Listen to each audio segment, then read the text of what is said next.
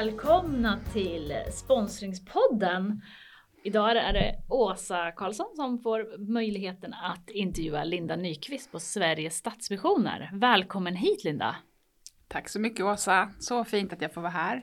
Tack! Men Linda, vem, vem är du i det här sammanhanget och vad är din roll på Sveriges Stadsmissioner? Ja, vem är Linda Nyqvist? Jag är sedan i april ny ansvarig för nationella företagspartner på Riksföreningen Sveriges Stadsmissioner. En väldigt spännande roll eh, där jag ansvarar för, som rollen antyder, de nationella partnerskapen för Sveriges Stadsmissioner. Ehm, alla kanske inte vet vilka vi är, väldigt kort. Vi är ju en eh, medlemsorganisation för de tio stadsmissioner som verkar runt om i landet. Sen är ju varje enskild stadsmission en egen organisation med liksom, det är där verksamheten sker och allt övrigt arbete. Så vårt huvuduppdrag på kansliet för Sveriges Stadsmissioner där jag är anställd, det är primärt finansiering och opinionsbildning. Och det leds ju då av en ganska litet team eh, på sju personer av vår generalsekreterare Jonas Wilstrand. Så det är liksom lite så konstruktionen ser ut. Men hur kom du in i den här svängen? Hur kom du in? Du hade varit sedan april säger du på Sveriges ja. Stadsmissioner och jag vet att du har varit på Stockholms Stadsmission tidigare men du har också varit på andra ställen. Är, hur är din bakgrund? Hur hamnar du i det här? Eh, min bakgrund är försäljning. Eh, innan jag kom till Stockholms Stadsmission som du mycket riktigt har koll på. Eh, dit kom jag 2016 men innan dess så hade jag liksom min bakgrund är försäljning inom PR och kommunikation.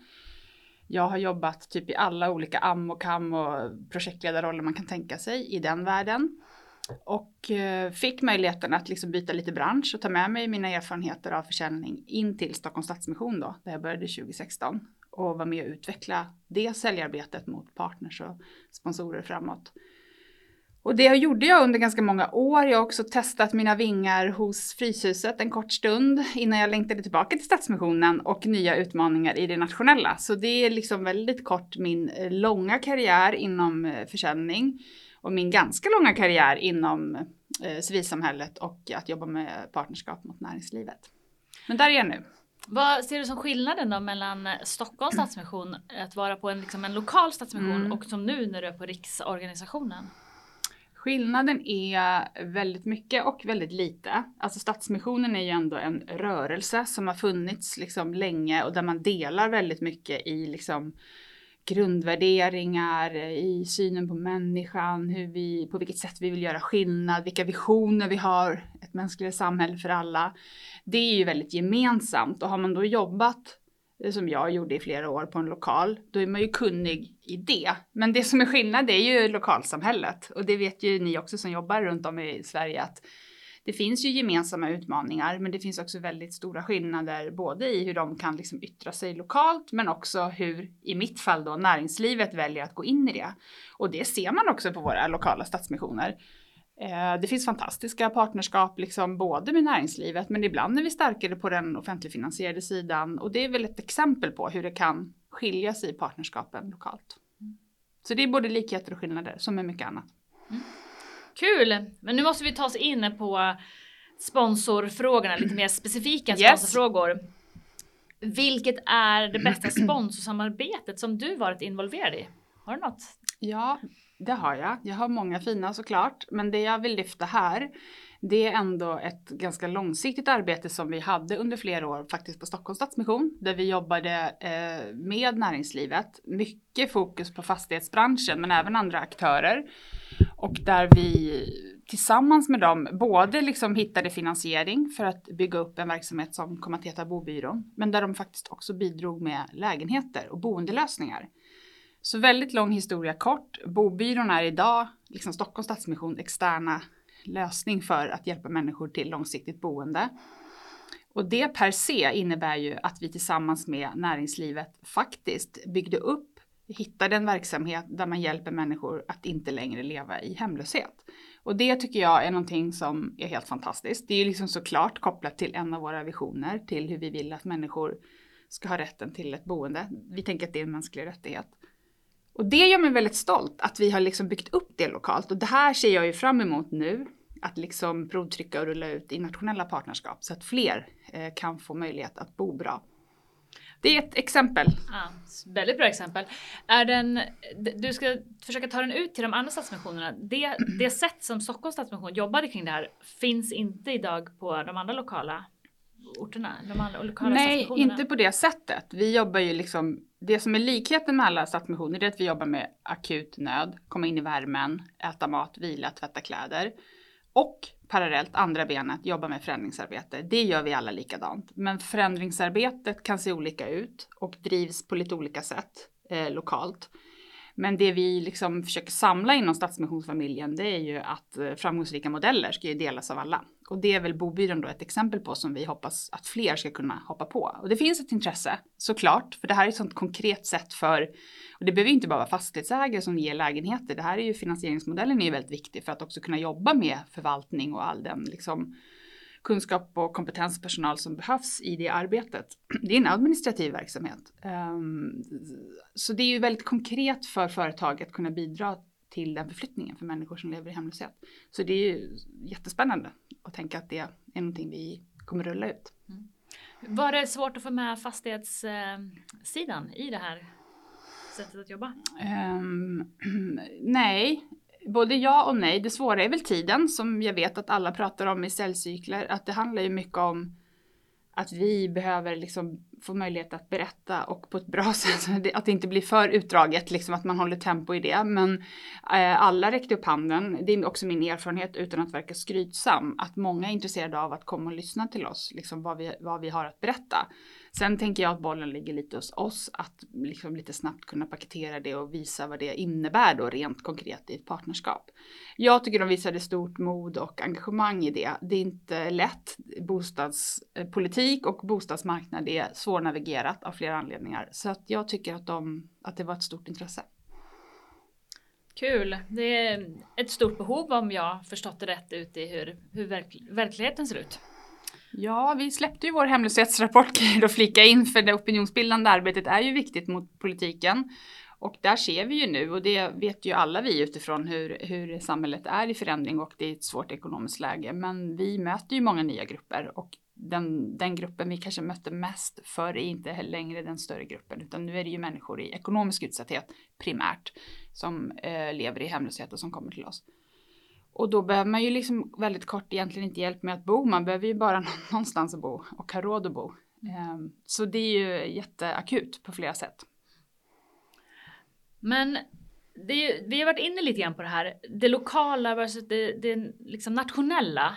Alltså hur, hur samverkar ni eller hur, hur får ni ihop sponsorsamarbetena? För ni har ju era sponsorsamarbeten på, på riksnivå mm. och sen har vi de lokala samarbetena. Hur, hur samverkar ni eller hur har ni byggt upp det? Eh, grunden är att, eh, lite som jag nämnde kort, eh, allt, eh, liksom, all verksamhet och eh, liksom den lokala bearbetningen sker ju lokalt. Jag har ju kollegor som precis som jag hade den rollen på Stockholms Stadsmission så finns det en sån person på alla tio stadsmissioner som jobbar med eh, partnerskap och sponsorskap lokalt.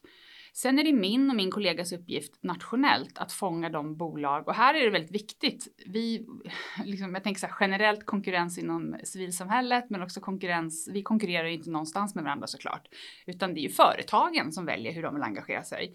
Vill man, man kan ju vara ett nationellt bolag som vill engagera sig lokalt av olika anledningar eller i några städer. Men kommer det företag till oss där det är viktigt med ett nationellt partnerskap, där man vill liksom aktivera kunder och medarbetare och där man vill finnas finnas i hela Sverige. Då kommer man till mig och min kollega och då tar vi hand om det. Men sen skulle inte vi kunna göra det utan kollegor lokalt. För vi har ju återigen då ingen verksamhet. Så att liksom mycket av det som är bärande i aktiveringen är ju lokalt. Så det gör vi tillsammans. Så vi jobbar ju med löpande liksom avstämningsmöten och försöker träffas nu när man kan göra det igen eh, och erfarenhetsutbyte. Alltså, vi är ju en ganska stor insamlingsavdelning mot partnerskap om man räknar ihop det på det sättet, även om vissa har delade roller. Så det försöker vi ju utnyttja, alltså både i affärsmässigheten men också i effekten för liksom givarnas pengar. Det är vi supernoga med. Och det är ett superhärligt gäng. Jag är så imponerad. De är grymma, de är stjärnor och det är fantastiskt vad de... Jag har själv jobbat lokalt och det är liksom för och liksom det finns ju utmaningar lokalt och nationellt, men det är så häftigt att se vad de gör utifrån de utmaningar och möjligheter som finns lokalt. Så det är ett väldigt bra upplägg. Spännande och intressant och väldigt bra. Men kan det inte bli lite utmaningar också ibland tänker jag? Att, eh, att ni på, på riksnivån får in kanske ett stort företag som är, har varit lokal tidigare. Mm. Att det finns lite mer skiljaktigheter där. Ja, så kan man ju tänka, men då, då försöker jag liksom gå tillbaka till, det kanske är lätt, jag har ju också jobbat lokalt och de här tankarna kommer ju och vi lever ju liksom, vi är ju tävlingsmänniskor, vi är ju säljare, vi vill ju nå våra mål. Men jag försöker då backa till så här, vad blir ett bra partnerskap då? Vi kan ju aldrig tvinga in ett företag i någonting. Så att om ett företag då ändå säger att de, det här behöver vara på det här sättet. Ja, då är det ju antingen eller, take it or leave it. Och då är det ju liksom det enkla svaret på den. Sen får vi hantera det och jag tycker det är jätteviktigt som också är klassiskt skolad i försäljning kring hur man delar prospect och får payback och liksom, eh, vi jobbar ju inte med bonussystem på det sättet såklart. Men jag tycker att man, det ska också löna sig om man har investerat eh, mycket tid i en säljprocess i vårt fall fall då lokalt, då ska det liksom premieras. Så sånt pratar vi också om såklart. Det är kul att höra att ni ändå pratar verkligen säljetermer och att ni har det tänket i, i arbetet. Och det tr tror jag att vi behöver göra mer. Våga mm. prata att det är ett säljarbete som pågår mm. ute i de här, alla, på alla rättigheter. Mm. Det är det. Jag håller med. um, men hur ser ert erbjudande ut till sponsorer då? Uh, ja, vårt erbjudande Alltså det övergripande, vi har precis uppdaterat vår företagsstrategi och erbjudandet är ju att vi liksom vill, vi har en vision om att Sveriges Stadsmissioner ska vara den sponsor, liksom rättighet, sponsorrättighet som företag kommer till när de vill liksom göra skillnad i sitt sociala hållbarhetsarbete. Jag tänker att det är där vår styrka är. Vi har liksom ett erbjudande till näringslivet att de kan vara med och finansiera viktiga eh, verksamheter, verksamheter som på riktigt liksom eh, löser de samhällsutmaningar som vi vi då, inte alla då, men de vi har valt att prioritera. Och för Stadsmissionen handlar det om hemlöshet och fattigdom. Eh, och för oss blir då det ett sätt att hit, liksom, erbjuda relevanta företag och företagsstiftelser på den nivån som har möjlighet att gå in med minst en miljon kronor för att bli en av våra samarbetspartner. Det är det som krävs för att vi ska kunna liksom aktivera och projektleda dem lokalt. Och då tänker vi att erbjudandet liksom, de bärande delarna handlar ju mycket om att man är med och liksom förändrar världen, kort sagt, i det arbetet. Men sen är det ju såklart att vi är ju ett eh, varumärke som också är starkt, både lokalt och nationellt. Vi är mitt inne i ett liksom, varumärkesarbete också som jag tror kommer ge skjuts till det. Och då tänker vi att det finns såklart association och synlighetsrättigheter. Det finns också med, men den stora grejen skulle jag säga är att man som bolag kan koppla det till sitt eh, sociala hållbarhetsarbete eller kanske till och med till sin liksom rena affär. Och att man kan på ett väldigt fint sätt aktivera kunder och medarbetare. Och då är det så klassiska delar i att liksom volontärarbeta och jobba med nätverksträffar och den typen av engagemang. Men vi ser ju också väldigt mycket i den liksom verksamhetsutveckling som sker att vi också erfarenhetsutbyter. Det har vi fina exempel på i partnerskap där man liksom har kärnverksamhet inom ekonomi eller fastighetsförvaltning och den typen av liksom aktivering om jag uttrycker mig så. Eh, och det funkar väldigt fint. Så det är liksom en del, också en del av vårt erbjudande. Vart är ni på väg då? Vad är ni på väg att utveckla? Det var lite så här varumärkesfrågor som du nämnde i förbifarten ja. här. Är det, vad har ni för utvecklingsprogram framåt för era partnerskap? Jo men det är ju en del i det och det, det jobbar ju liksom våra kommunikatörer med att eh, liksom eh, jobba upp och jag tror att den delen ändå för partnerskapens del kommer eh, göra det ännu tydligare eftersom vi nu samlas under ett ännu tydligare liksom, eh, avtryck. Det kommer vi kunna använda i liksom, berättelser gentemot näringslivet och hur vi väljer att lyfta dem kopplat till association. Men sen när vi är på väg, då tänker jag också som jag vet att andra har pratat om och som alla pratar om från båda håll. Det är också ett stort arbete med att samla vår effektmätning. För jag tänker liksom när jag berättar nu för dig så här, ja men si och så många får boende genom bobyrån. Det är ju ett väldigt konkret och tydligt exempel, men det är ju bara en liten del av verksamheten. Så där pågår ett arbete as we speak today och där hoppas jag att vi ska bli väldigt vassa på att visa både vad, vad den här liksom Eh, komma in i värmen lindra akut kopplat till förändringsarbetet, vilken förflyttning det faktiskt gör för människor, för det är ju vårt huvuduppdrag mot våra deltagare. Eh, det, det, är ju inte att bara komma in i värmen, utan det är ju att på riktigt kunna förändra sitt liv när man vill. Och det är ju inte så lätt att mäta och inte om man är liksom tio olika organisationer som delar en vision och en värdegrund, men man behöver också göra det liksom på pappret. Så det är ju en viktig utvecklingsdel för att vi ska kunna fortsätta vara relevanta och att man ska vilja investera på de nivåerna, då vill man ju ändå se den effekten av pengarna. Så det tycker jag är jätteviktigt. Ja, det skulle jag nog säga. Så effektmätning? Ja, där kom den! Där kom den. Det, vi, det tog inte så lång tid. Den återkommer i våran podd. Vi ser att det är en trend just nu kan vi väl säga. Den, eh, det är många som, som pratar om det och det är många som tittar på hur, hur man ska kunna jobba, jobba med det och mm. hur effektmätningen mot, mot sponsorerna ser ut och mm. hur, hur de får investerad krona, mm. eh, betalt för investerad krona helt enkelt. Mm. Ja, den, eh, vi, får ta ett avsnitt kanske med bara effektmätning framöver. Men hur, du lite så här, förbifarten har också nämnt ditt team. Hur, yes. hur, ser ditt team ut? Hur många är ni och hur jobbar ni? Centralt nationellt på kansliet är vi två personer som har min roll, eh, som jobbar med ansvar för de nationella partnerskapen som en del i strategin. Eh, vi har tidigare varit en och nu är vi två och vi växer och det går väldigt bra. Eh, så det är spännande. Sen har vi en kommunikatör som hjälper oss på, inte 100% men som ändå är ett stöd i kommunikationen. Och sen har vi ju då det här jättegänget som jag har berättat om, eh, som liksom också är en del i det arbetet. Det hade på riktigt no inte någonstans kunnat gå att eh, vare sig rulla ut de nationella eller jobba så professionellt lokalt utan dem. Men på pappret så är vi ju då de här två och en halv personerna som jobbar centralt med. Sen har vi en generalsekreterare som är eh, jätteengagerad i partnerskapsfrågan, både i det jag jobbar med och i andra delar. Och det är ju som vi alla vet bärande för att man ska bli framgångsrik i, i den här typen av större samarbeten. Så att man kan väl säga att alla jobbar med det fast vi är på pappret 100% av vi som jobbar med ansvaret. Men de eh, lokala och ni nationella, har ni storsamlingar bara inom ni som jobbar med sponsorfrågorna? Mm. Vi har eh, som alla andra jobbat digitalt med de samlingarna. Eh, och det är också en resa som de lokala stadsmissionerna har gjort i att ha möjlighet att liksom resurssätta den liksom partneransvariga. Nu är vi där där alla har det. Det är fantastiskt. Så nu ska vi också ha eh, att vi ses och träffas fysiskt. Och då blir det liksom två dagar där vi har en gemensam agenda. Och då är det liksom, det är ju inte så att man kommer eh, till oss eller vi åker och träffas någonstans och så ska vi prata om vad vi på kansliet gör utan det här är ju då en gemensam agenda där någon håller i en del som handlar om hur ser vi på bästa sättet att presentera oss. Och då kan man dela liksom en, ett, ett case som man har haft mot ett företag och så vidare. Så det är ett gemensamt arbete. Men det jag tänker det vi kan bidra med nationellt det är att vi har möjlighet att projektleda och samordna det lite som ni liksom samlar branschen och eh, blir en katalysator. Eh, lite som ni på Rättighetsbyrån gör. Så att det gör vi, absolut. Mm. Den, den konferensen har man ju velat vara en ja, fluga på väggen. vi får väl se. För att höra vad som händer runt i landet. Men eh, säljarbetet, du, du har ju bakgrund inom sälj, ja. det är ju din, eh, det är din bakgrund in.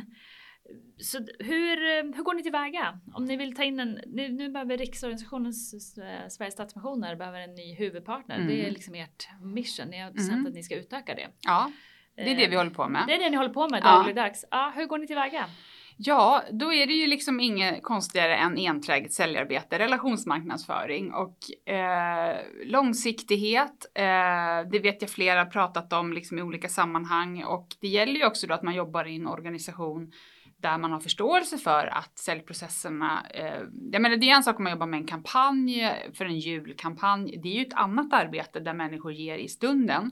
Men den här typen av partnerskap tar ju oftast ett eller två eller kanske ännu längre tid. Eh, så det här är någonting vi liksom har planerat för väldigt noggrant och som vi nu är mitt uppe i arbete för. Och jag tror jag sa det lite i förbifarten och det här kanske jag får äta upp men liksom jag vet att en del pratar om att det är svårt att få liksom till möten och öppna dörren. Eh, det tycker jag faktiskt inte är det svåraste på Stadsmissionen. Jag upplever att vi just nu som organisation är väldigt relevanta. Tyvärr beror det på väldigt jobbiga omständigheter. Men jag upplever att, att man får access eh, till företag i mitt fall då Sen tänker jag att utmaningen där, eller liksom jobbet, det är ju återigen då, det är ju mitt jobb att omvandla det samtalet och den diskussionen och de gemensamma målsättningar som finns i ett konkret partnerskap. Och då blir ju de lite som du förstår nu när jag berättar eh, skräddarsydda. Jag tänker att det är så vi kommer behöva jobba, för det är ganska stora frågor och i slutändan behöver man liksom ändå tratta ner dem till någonting konkret för det aktuella bolaget utifrån om man nu ska jobba utifrån hållbarhetsmål eller andra liksom incitament. Och det är det som är tidskrävande att liksom få till det på ett bra sätt som lirar liksom med, med bådas målsättningar med samarbetet. För det vet vi ju alla också att det måste ju liksom på riktigt vara bra åt båda håll, annars kommer det inte bli långsiktigt. Det, det vet, vet vi sedan eh, lång tid tillbaka också. Men sen tänker jag så här utifrån min säljbakgrund och det pratar vi också mycket om eh, i vårt lilla team att eh, det finns ju en anledning till att man har ringrace liksom på säljavdelningar eh, och att man tävlar om vem som bokade mest möten. För det är ju ändå mötena. Så jag kan ju sitta här och säga att, att det är ganska lätt för Stadsmissionen just nu att liksom få komma och möta människor och företag. Men det gäller ju också att göra de mötena. Så att det är ju det är någonting jag funderar mycket på och utmanar mig själv i, att mätas. Eh, det behövs så många möten för några konkreta case. Och det är ganska många möten och det är det som är mitt huvuduppdrag. eh, att ta de mötena. Tycker du att vi innan om vi tittar i den här sektorn är för dåliga på att kanske mäta och prata sälj och vara ute i antal, antal möten? Ja, jag tror det. Och det tror jag har att göra med massa olika saker. Att man dels kanske inte har jobbat med försäljning tidigare och tycker att det är läskigt och svårt. Det vet jag själv när jag blev tillfrågad att börja jobba på säljning under tiden så skrattade jag åt den säljchefen och sa ska jag jobba med försäljning? Jag, för mig var det en person som satte foten i kläm, jajamensan. Och sen har jag lärt mig att det är typ världens finaste hantverk. Men jag tänker i det så behöver man ju också liksom acceptera och gilla idén att, man, att det är det man jobbar med eh, och vara stolt över det. Och sen då kan man ju prata om det på lite olika sätt. Men en sak kan ju ändå vara att eh, inom civilsamhället, idéburet, Eh, organisationer, resurserna är ju, det är klart att det är en skillnad att komma från en säljorganisation där man hade kundsupport och så vidare. Så det är ju lätt, man behöver vara ganska hård mot sitt arbete och mot sig själv och prioritera det. Och det är lätt att det går ännu en vecka utan att jag hade det där ringracet för mig själv eller ännu en vecka utan att jag hade de där tio nykundsmötena.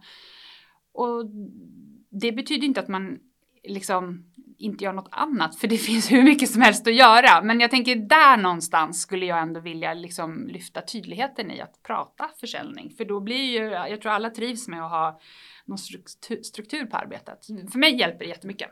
Men det kan också vara min erfarenhet. Det kan ju vara lite var man kommer ifrån. Nej, men jag tror du har eh, flera poänger i där att faktiskt avsätta tiden. För att eh, jobbar man inom idéburen sektor så finns det alltid någonting att göra. Ja. Och, ehm, och ibland behöver man nog prioritera det mm. för att det ska bli gjort. Mm. Och som Andreas på Upplevelsehuset brukar säga, det man mäter det blir gjort. Mm. Det är lite så det är faktiskt. Det är så med oss människor. Mm. Men du pratar om största utmaningen är inte att få till mm. mötena utan det är ju sen omvandla det här till mm till ett faktiskt erbjudande mm. till, eh, till företagen. Hur, hur, hur jobbar ni för att få till den? Det är skräddarsydda för ni är på den nivån så mm. det går inte att ha likriktigt. Mm. Hur, hur, hur gör ni där för att få till de här?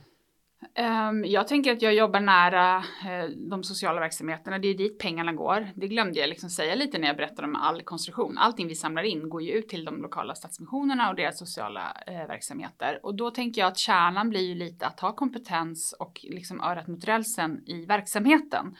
Och det finns ju så mycket hjältar runt om i Stadsmissionen som är också fantastiska ambassadörer och säljare. Men de är ju också anställda för att finnas där för våra deltagare. Så att de hjälper ju till allt de kan. Men det är ändå liksom lite mitt huvuduppdrag att fånga allt det där och översätta det i de här presentationerna eller avtalen eller återrapporteringarna.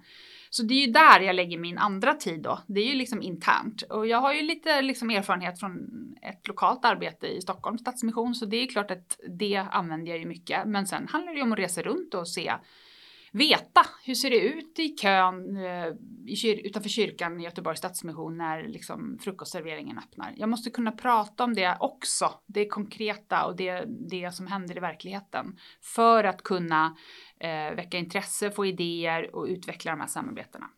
Mm. Men Stockholms Stadsmission gjorde väl också en ganska stor satsning med, på Mariatorget när ja. ni öppnade, eller har ni öppnat? Eller ska Den är öppnad. Den är öppnad.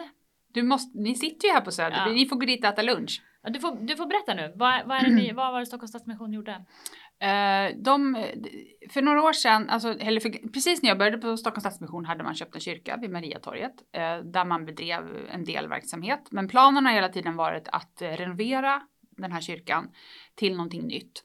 Och väldigt lång historia gjort, eh, Eh, så är det gjort. Man hade en eh, insamlingskampanj där man jobbade både mot företag men också mot eh, privatpersoner, major donor och andra intressenter. Pengarna kom in, renoveringen är gjord, man, den blev klar i tid, helt magiskt, pågick under pandemin. Portarna slogs upp nu precis innan jul. Och om jag bara ska säga någonting om verksamheten som är det unika med den så är det liksom inte en vanlig social verksamhet dit människor i akut hemlöshet kommer eller mm, familjer i ekonomisk utsatthet utan det här är en verksamhet som är för alla stockholmare. Så dit går du och jag för att vi vill möta människor, för att vi vill gå på konserter, äta god mat eller kanske som företag ha en konferens. Men dit kommer också människor som behöver äta en gratis lunch eller en billig lunch eller få hjälp med andra saker eller delta i en samtalsgrupp. Så det, det är väldigt spännande och modigt att liksom utforska någonting, en ny mötesplats. Och det är viktigare än någonsin i den här polariserade tiden vi lever i. Jag är så stolt över den. Mm. Så det är bara att gå dit. Jag kan gå dit med dig. Ja, vi får boka en lunch helt ja. enkelt och gå dit. Men du, vi har kommit till vårt eh, moment som vi har återkommande. Tre snabba. Ja. Vi får se hur snabba de blir. Det är lite olika, man vill ju ändå veta lite utveckling. Så vi kör, tre snabba. Vilken är Sveriges bästa sponsorrättighet? Jag är väldigt svag för hur Hammarby har paketerat samhällsmatchen. Kort svar, utveckla det lite senare. Ja. Och eh, då går vi vidare. Vilken är Sveriges bästa sponsor? Mm, den, här, den här är svår. Alltså jag svarar ändå så här nu att jag tycker att det är alla företag som enträget och över tid väljer att investera i verksamheter, rättigheter, vad det nu är för typ av organisation. Eh, det tycker jag är Sveriges bästa sponsor. Att man gör det på riktigt. Det är hjältarna i, i näringslivet. Och jobba långsiktigt. Ja, absolut. Det är så lätt att säga, men att göra det på riktigt, det är verkligen på riktigt. Och det är hjält, hjältar för mig. Vem eller vad ger dig inspiration? Ja, men det är lite på samma tema tänker jag som uthållighet inom näringslivet ger mig inspiration. Jag tänker att mod, att alltid stå upp för mänskliga rättigheter och, och jämlikt samhälle, alltid. Um, engagemang. Engagemang inspirerar mig jättemycket. Allt ifrån den lokala tränaren i det lilla handbollslaget till privatpersoner som sliter timmar. Eller företag som engagerar sig. Ehm, det inspirerar mig mycket. Och möta människor, eh, nätverk. Er vill jag lyfta. Alltså nu sitter jag här och pratar med dig idag. Ni har ju varit en jättefin katalysator både digitalt under hela pandemin men också gett mig möjlighet att vara med i ett nätverk där jag får liksom inspireras av andra eh, starka personligheter på viktiga organisationer. Allt det inspirerar mig. Kul, ja men tack. Nej, men vi har försökt göra vad vi kan för att eh, vi vill ju också att branschen ska utvecklas. Jag tror vi alla kommer vinna på det eh, om vi gör det. Mm. Men nu måste vi få höra Hammarby.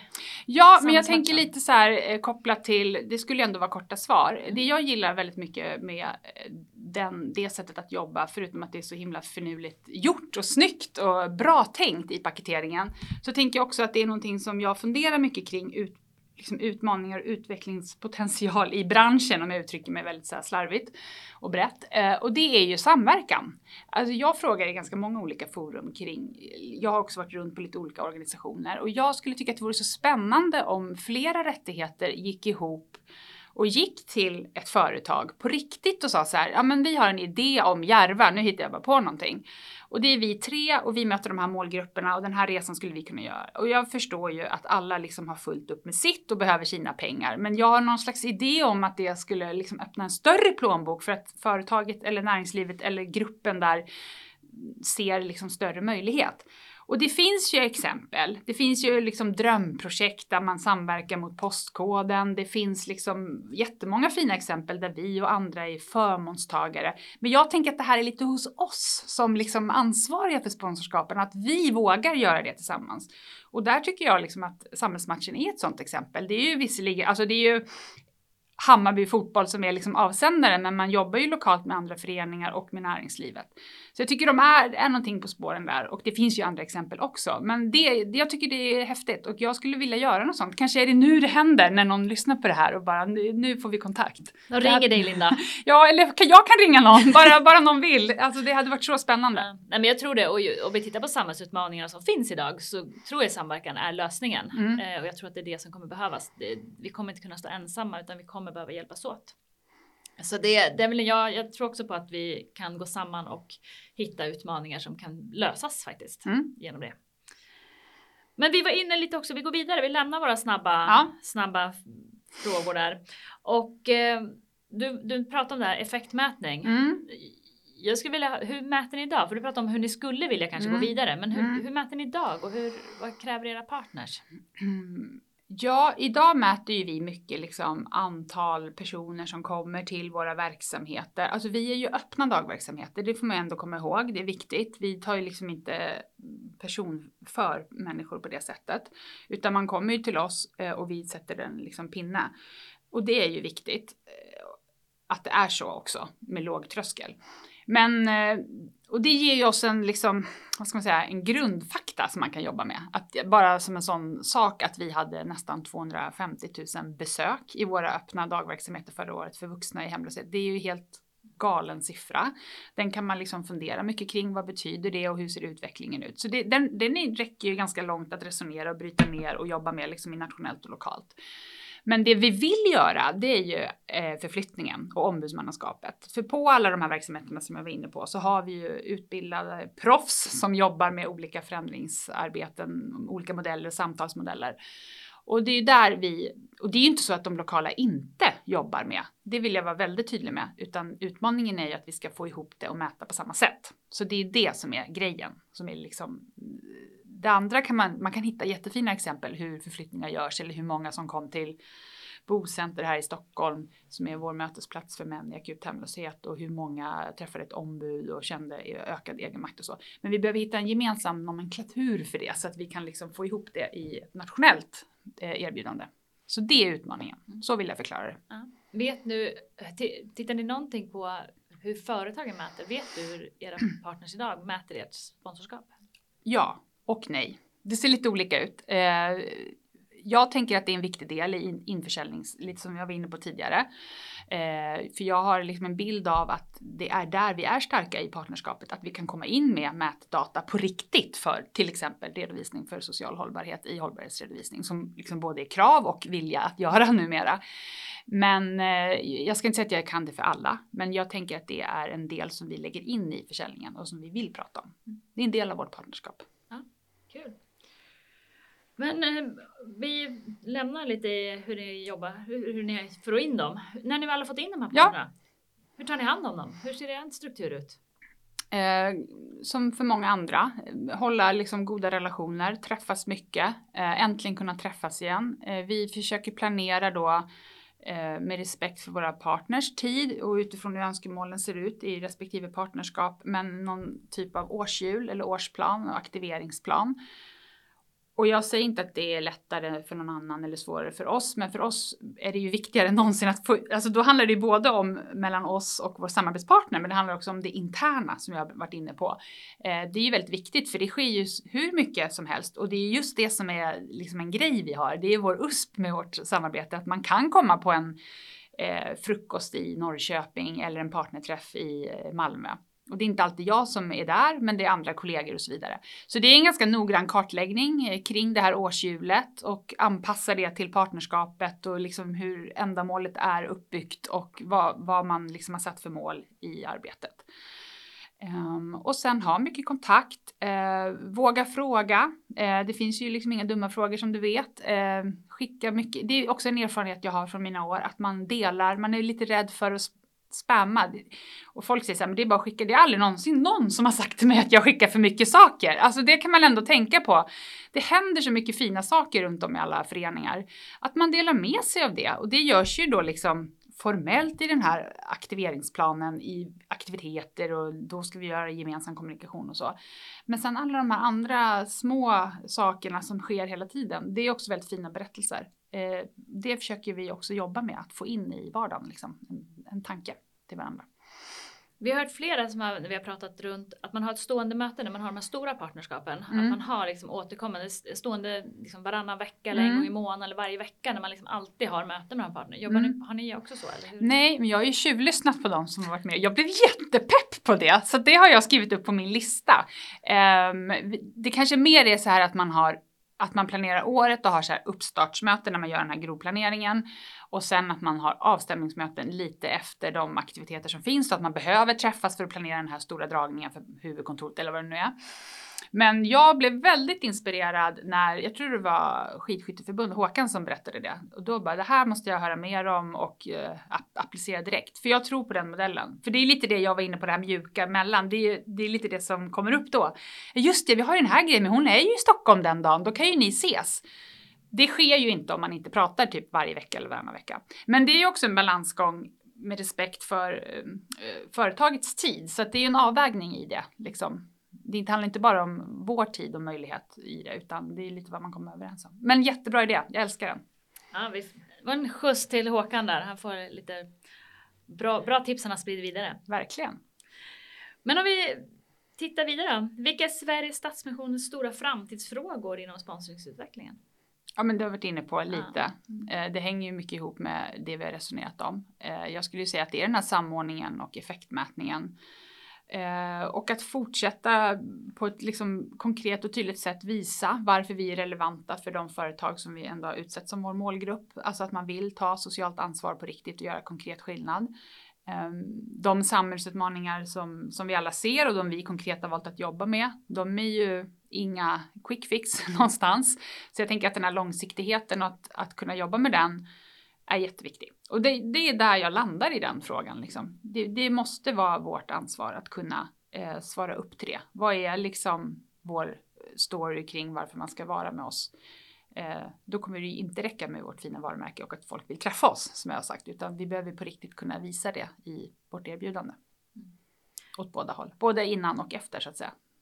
Hur ser ni till att ha bra storytelling? Du nämnde här nu att det är en viktig del att du ja, försöker vara ute. Alltså, hur mycket jobbar ni med just den storytelling-biten för att få folk att förstå? För att ni är också ju, ni är ganska känsliga ja. verksamheter ja. där faktiskt inte alla kan komma och vara med Nej. och titta. Nej. Hur, ehm, det är svårt. Mm. Um, och Eh, vi funderar jättemycket på det och vi har löst det på lite olika sätt genom åren då på mitt tidigare jobb och nu är ju, har vi ju liksom inget eget att, att eh, bestämma över så att säga utan nu gör vi ju i samråd med våra lokala stadsmissioner. Och då tänker jag ändå att, eh, att man får, alltså bo, Vissa målgrupper är svåra med respekt för människors integritet och att man lever väldigt svår utsatthet. Men man kan, man kan ändå berätta berättelser. Och det har vi andra forum som kanske inte är mitt huvudforum, men jag tänker kommunikatörer och vi jobbar också i olika temagrupper där man jobbar med hemlöshet eller fattigdom. Och det är också mycket det som är grunden i våra rapporter. Så det finns ganska mycket att använda i det för att beskriva den verklighet som, som mina kollegor möter varje dag i de sociala verksamheterna. Men den är svår. Hur mycket jobb använder du storytelling i ditt säljarbete? Ganska mycket och på två sätt. Det ena är att liksom berätta hur det är, det här vi pratar om nu. Det är ett sätt att jobba med berättelsen. Men en, en annan del, det är ju storytellingen kring hur andra företag gör. Den är ju lika viktig och den, är, den, den jobbar vi också med. Man vet ju massa bra grejer, men det tar sin tid att liksom berätta det på ett bra sätt och berätta på ett sätt som man kan berätta. Så att det är båda de två delarna i berättelsen som jag tycker är viktig. Mm. Men du, hur ser du på branschens framtida? Vilka är de viktiga utvecklingsfrågorna för branschen? Ja, förutom då effektmätning som alla tycker, så är det ju faktiskt lite det här som vi var inne på när jag lyfte samhällsmatchen. Det är ju faktiskt den jag tycker är lite utmaningen. Eh, samverkan på riktigt skulle jag vilja kalla rubriken. Eh, det kommer inte gå. Och det är ju så vi alla har lite i vårt narrativ, liksom i vår berättelse, att ingen kan göra allt, tillsammans gör vi skillnad. Då kanske det är väldigt mycket vinklat mot, mot ett företag då i mitt fall som är motparten. Men jag skulle vilja bredda den och liksom inkludera fler organisationer eller rättigheter i det. Det hade varit så spännande. Jag tycker att det är en utmaning som vi ska ta oss an. Men vi skickar väl med den ut då till alla lyssnare och säger att Linda tar stafettpinnen och så tar vi oss framåt. Absolut. Jag tror också att det kommer vara en lösning och jag tror att fler företag kanske kommer ställa det kravet också. Absolut. Eh, om man ska lägga de större, den större pengen. Liksom, mm. Ja, jag tror så. Mm. Tack så jättemycket Linda för att du ville vara med. Men tack Åsa, det har varit en fröjd. Jag är så glad att jag fick vara med. Tycker du att det är någonting som vi inte har fått med som du känner så här, men det här måste vi berätta om. Det här är en lärdom jag har tagit med mig under alla mina år jag har jobbat. Jag tycker vi har pratat om det mesta som är viktigt. Det är försäljning, det är berättelsen, det är återrapporteringen och det är enträget och långsiktigt och det är väldigt roligt. Jag tycker vi har pratat om det mesta. Tack! Tack så mycket Lina. Tack!